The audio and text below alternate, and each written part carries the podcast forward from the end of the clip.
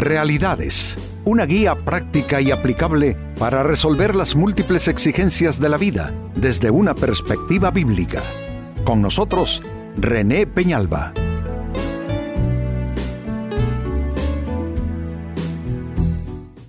Amigos de Realidades, sean todos bienvenidos. Para esta ocasión nuestro tema, la desgracia de un mal liderazgo. Líderes todos lo somos porque en los distintos escenarios de vida ocupamos una posición y tenemos una responsabilidad que reclama y requiere de ese liderazgo, como padres de familia, como cabezas de hogar, eh, quizás también en nuestros ámbitos de trabajo tenemos un, un área asignada donde tenemos nosotros eh, dentro de esa asignación, pues velar por las cosas que están allí, a veces hay personas también, y así eh, el liderazgo es algo que no se puede eh, evadir, que no se puede dejar que, o pensar que no existe en la vida humana porque todos somos líderes en distintos ámbitos y en distintas dimensiones de la vida. Ahora, qué triste un mal liderazgo, ¿no les parece? Padres, madres de familia que no cumplen a cabalidad, con lo cual están perturbando las vidas de sus hijos y, pueden estar siendo un factor amenazante o debilitante de esas eh, vidas y esas historias. Eh, cónyuges que bien perfectamente pueden hacer que funcione un matrimonio, pero en razón del pésimo liderazgo que exhiben, lo que tienen es contiendas día y noche. Pues hoy vamos a hablar en cualquier ámbito acerca de la desgracia de un mal liderazgo. En el primer libro de Samuel en la Biblia capítulo 15 y versículo 24 se lee, entonces Saúl le confesó a Samuel, es cierto, he pecado he desobedecido tus instrucciones y el mandato del Señor, porque tuve miedo del pueblo, y por eso hice lo que ellos me pidieron. Esta es la cruel, la lamentable muestra de alguien que ejerce mal su liderazgo, en su caso lo hizo por temor de su pueblo, y terminó haciendo lo que la gente dijo. Hombre, hay tantas, tantas propuestas, gente que aconseja en las redes sociales sin tener una pizca de la madurez o el conocimiento.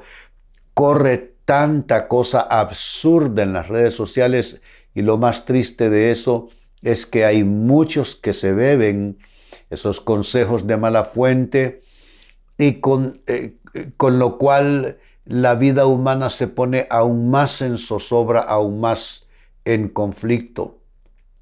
Esos son gente sin liderazgo, eh, que escriben, algunos de ellos solo viven recogiendo cosas de las mismas redes para volverlas a, republicar a, su nombre, en fin, pero eh, eh, no todo eso, no todo es responsabilidad de estas personas, también es responsabilidad de aquellos que toman tan en serio eso y lo ponen en práctica en sus vidas, con lo cual exhiben carencia de liderazgo también, porque un buen líder es aquel que tiene la cabeza bien puesta sobre sus hombros, sabe investigar, eh, tiene la madurez emocional, intelectual, como para poder discurrir eh, qué fuente es una fuente correcta y que valga la pena es ser aceptada como para ponerla en práctica en su vida.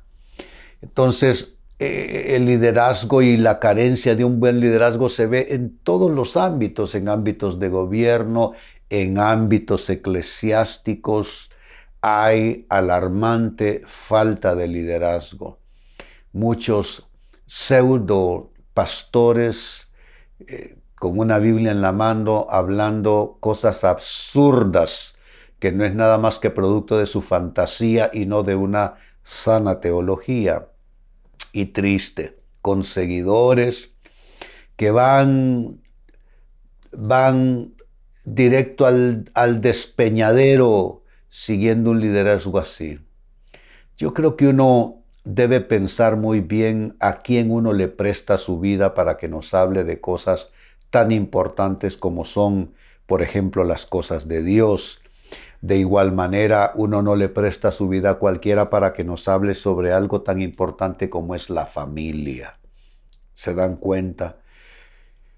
Y de nuevo vuelvo al mismo punto. Esto lo que exhibe es falta de verdadero liderazgo porque si hay tanta clientela detrás de, de falsas fuentes de instrucción, de consejo y de guía para la gente, significa que hay malos líderes en los hogares, hay malos líderes en las iglesias, hay malos, líderes por, por los cuatro costados.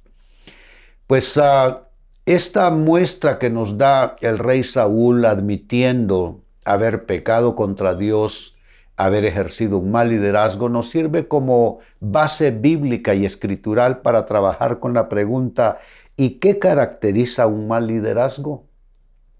Estamos hablando de la desgracia, y efectivamente lo es, la desgracia de un mal liderazgo. Esto debe hacernos pensar no en los demás, no en los vecinos, no en los compañeros de trabajo. Esto debe llevarnos a pensar en términos individuales. ¿Qué me dice esto a mí? ¿Qué clase de liderazgo es el mío en mi familia, mi matrimonio, mi trabajo, en mi proyecto de vida qué clase de líder estoy siendo.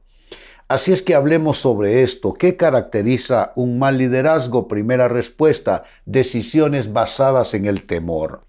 Y esto lo tomo de la lectura bíblica que hicimos. El rey Saúl reconoce haberse equivocado básicamente por haber tomado decisiones atemorizado. El temor pues hombre, ¿qué podemos decir al respecto? Que todos sentimos temor. La persona que te diga que no teme a nada ni a nadie está loca de remate, le faltan tornillos, porque el temor es una de las típicas reacciones humanas ante aquello desafiante, ante la incertidumbre, ante lo que no sabemos qué vendrá o cómo podremos eh, eh, manejarlo y resolverlo, entonces se activa el temor. El temor no puede ser desplazado de una manera total de nuestras vidas.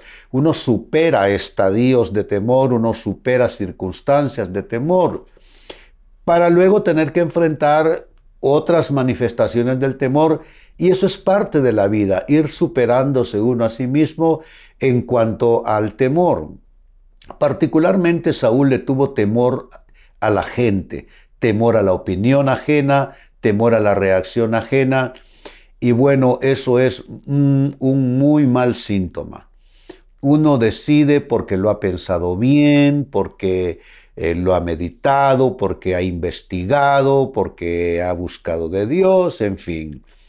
Y yo soy de los que piensan, amigos, que prefiero equivocarme habiendo hecho toda, toda mi gestión al máximo. Prefiero eso que haber tomado una decisión solo porque otros pusieron su cabeza en la mía. No, no. Prefiero pensar con mi propia cabeza y prefiero el palpitar de mi propio corazón. Así es que cuando tú permites que los demás se metan en tu cabeza, que se metan en tus entrañas, se metan en tus emociones, vas a terminar haciendo sin convicción, tomando decisiones sin ningún arraigo, sin ninguna convicción, y lo vas a lamentar eso te lo puedo garantizar. Entonces caracteriza un mal liderazgo las decisiones basadas en el temor. Segunda característica de un mal liderazgo, temer más a la gente que, no, que a no hacer lo correcto. Nuestro temor, si es que lo hemos de, de sentir, porque el temor puede ser un estímulo favorable. Claro que sí. El temor cuando no te invade totalmente, el temor cuando no te controla, entonces puede ser una presión que te ayude a enfrentar. Yo recuerdo cuando era niño, eh, me, me, daba dolor de estómago cada vez que las profesoras dejaban tareas que había que exponer ante la clase al día siguiente o en los exámenes.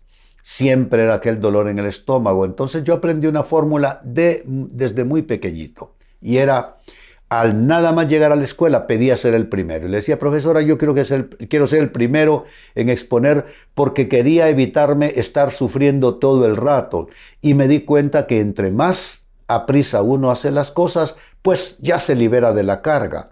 Por eso digo que el temor, si no te invade totalmente, puede ser un estímulo que te mueva a afrontar o a enfrentar eh, de una manera directa. El caso es que ah, si, si, hemos de, sentir alguna eh, clase de temor, que sea un temor a no hacer lo correcto, no temor de la gente. Siempre tú debes escoger entre uno de estos dos. O lo harás por temor a la gente o debes hacerlo y decidir eh, con el temor que no quieres equivocarte. Yo prefiero esto segundo. Creo que todos sentimos esa presión, no quiero decidirlo mal, no quiero perjudicar mis circunstancias, no quiero perjudicar mi futuro, no quiero perjudicar mis relaciones, mi escenario de vida. Pues hasta ahí yo digo que está bien amigos. Pero temor a la gente, no. Eso hay que, como cadena, debe romperse y no podemos estar nosotros subyugados por esto. Eso entonces como segunda respuesta, temer más a la gente, más a la gente que a no hacer lo correcto, eso caracteriza a un mal liderazgo. Tercera característica, no dar la cara por lo que está a, tu cargo. Todos tenemos cosas a nuestro cargo, bajo nuestra responsabilidad. A veces son cosas, a veces son personas, a veces son decisiones, a veces son asuntos muy, pero muy delicados. Entonces, ah, eh, tenemos, tenemos que dar la cara, eh, que no hay más remedio. Dar la cara por todo aquello que Dios te ha puesto como asignación, porque no hablemos de un jefe en el trabajo, no hablemos de, de responsabilidades que humanamente alguien nos imponga, no, hablemos de Dios. Dios nos da asignaciones a todos. Somos, usando el lenguaje bíblico, somos mayordomos de Dios. ¿Y qué es lo que nosotros administramos? Lo he dicho varias veces aquí en realidades. Administramos tiempo, administramos talentos, administramos oportunidades, administramos relaciones y administramos recursos. Todo esto son asignaciones de Dios. Tiempo, que es vida, talentos, que son capacidades, oportunidades, relaciones y recursos. Y tenemos nosotros que responder. ¿Y cuál es la mejor respuesta? Pues simplemente dar la cara, dar la cara. La Biblia nos, eh, eh, nos comparte, nos deja como legado una parábola eh, llamada parábola de los talentos, que no son talentos de, de capacidades, sino de, de instrumento monetario en las épocas bíblicas donde se le entregan distintas cantidades a tres personas diferentes. Dos pues corrieron el riesgo de tener que dar la cara con la asignación e ir y tratar de multiplicar sus talentos ya que esa era la encomienda. Otro fue y los escondió en la tierra. Entonces eso es no dar la cara. Toda vez, amigo, amiga, que tú no quieras dar la cara, básicamente por temor, por cobardía, estás faltando a tu liderazgo de una manera horrible. Insisto, es mejor equivocarse dando la cara que correr a esconderse como se esconden muchos. No es que se escondan eh, literalmente así como lo estoy diciendo. Se esconden como postergando decisiones, se esconden en la inseguridad personal y prefieren, ya conozco el jueguito de los inseguros, se mantienen dándole vuelta al balón y prefieren que otro se los arrebate de sus pies y tome la decisión. Es el jueguito de los inseguros. Juguetean la situación solo esperando que alguien por fin se decida y tome la decisión en, en lugar suyo. Entonces algunos huyen en postergación, otros eh, huyen en la, eh, en la inseguridad. Hay, varias maneras de no dar la cara. y eso solo va a repercutir en dificultades en el liderazgo de esa persona y en el producto final suyo. Y número cuatro, finalmente, también caracteriza un mal liderazgo el dar un ejemplo desdibujado, miren qué palabra uso, un ejemplo desdibujado de carácter y de integridad. Carácter e integridad se reclaman de todo líder en cualquier ámbito político, familiar, educativo, eclesiástico, deportivo, debe haber carácter y debe haber suma integridad. Las personas sin carácter terminan no siendo íntegras, no porque sean deshonestas, pero como son miedosos y son cobardes, terminan incurriendo en mentiras, en falsedades o en participar de cosas que rayan con la ética, básicamente por su inseguridad y por su temor. Pero carácter e integridad es algo, amigos, que no debe estar sujeto a ningún reproche y no debe estar sujeto a ninguna clase de negociación, entre comillas. Vuelvo al texto bíblico de inicio, primero de Samuel capítulo 15 y verso 24. Entonces Saúl le confesó a Samuel, es cierto, he pecado, he desobedecido tus instrucciones y el mandato del Señor, porque tuve miedo del pueblo y por eso hice lo que ellos me pidieron. Esta es la desgracia de un mal liderazgo.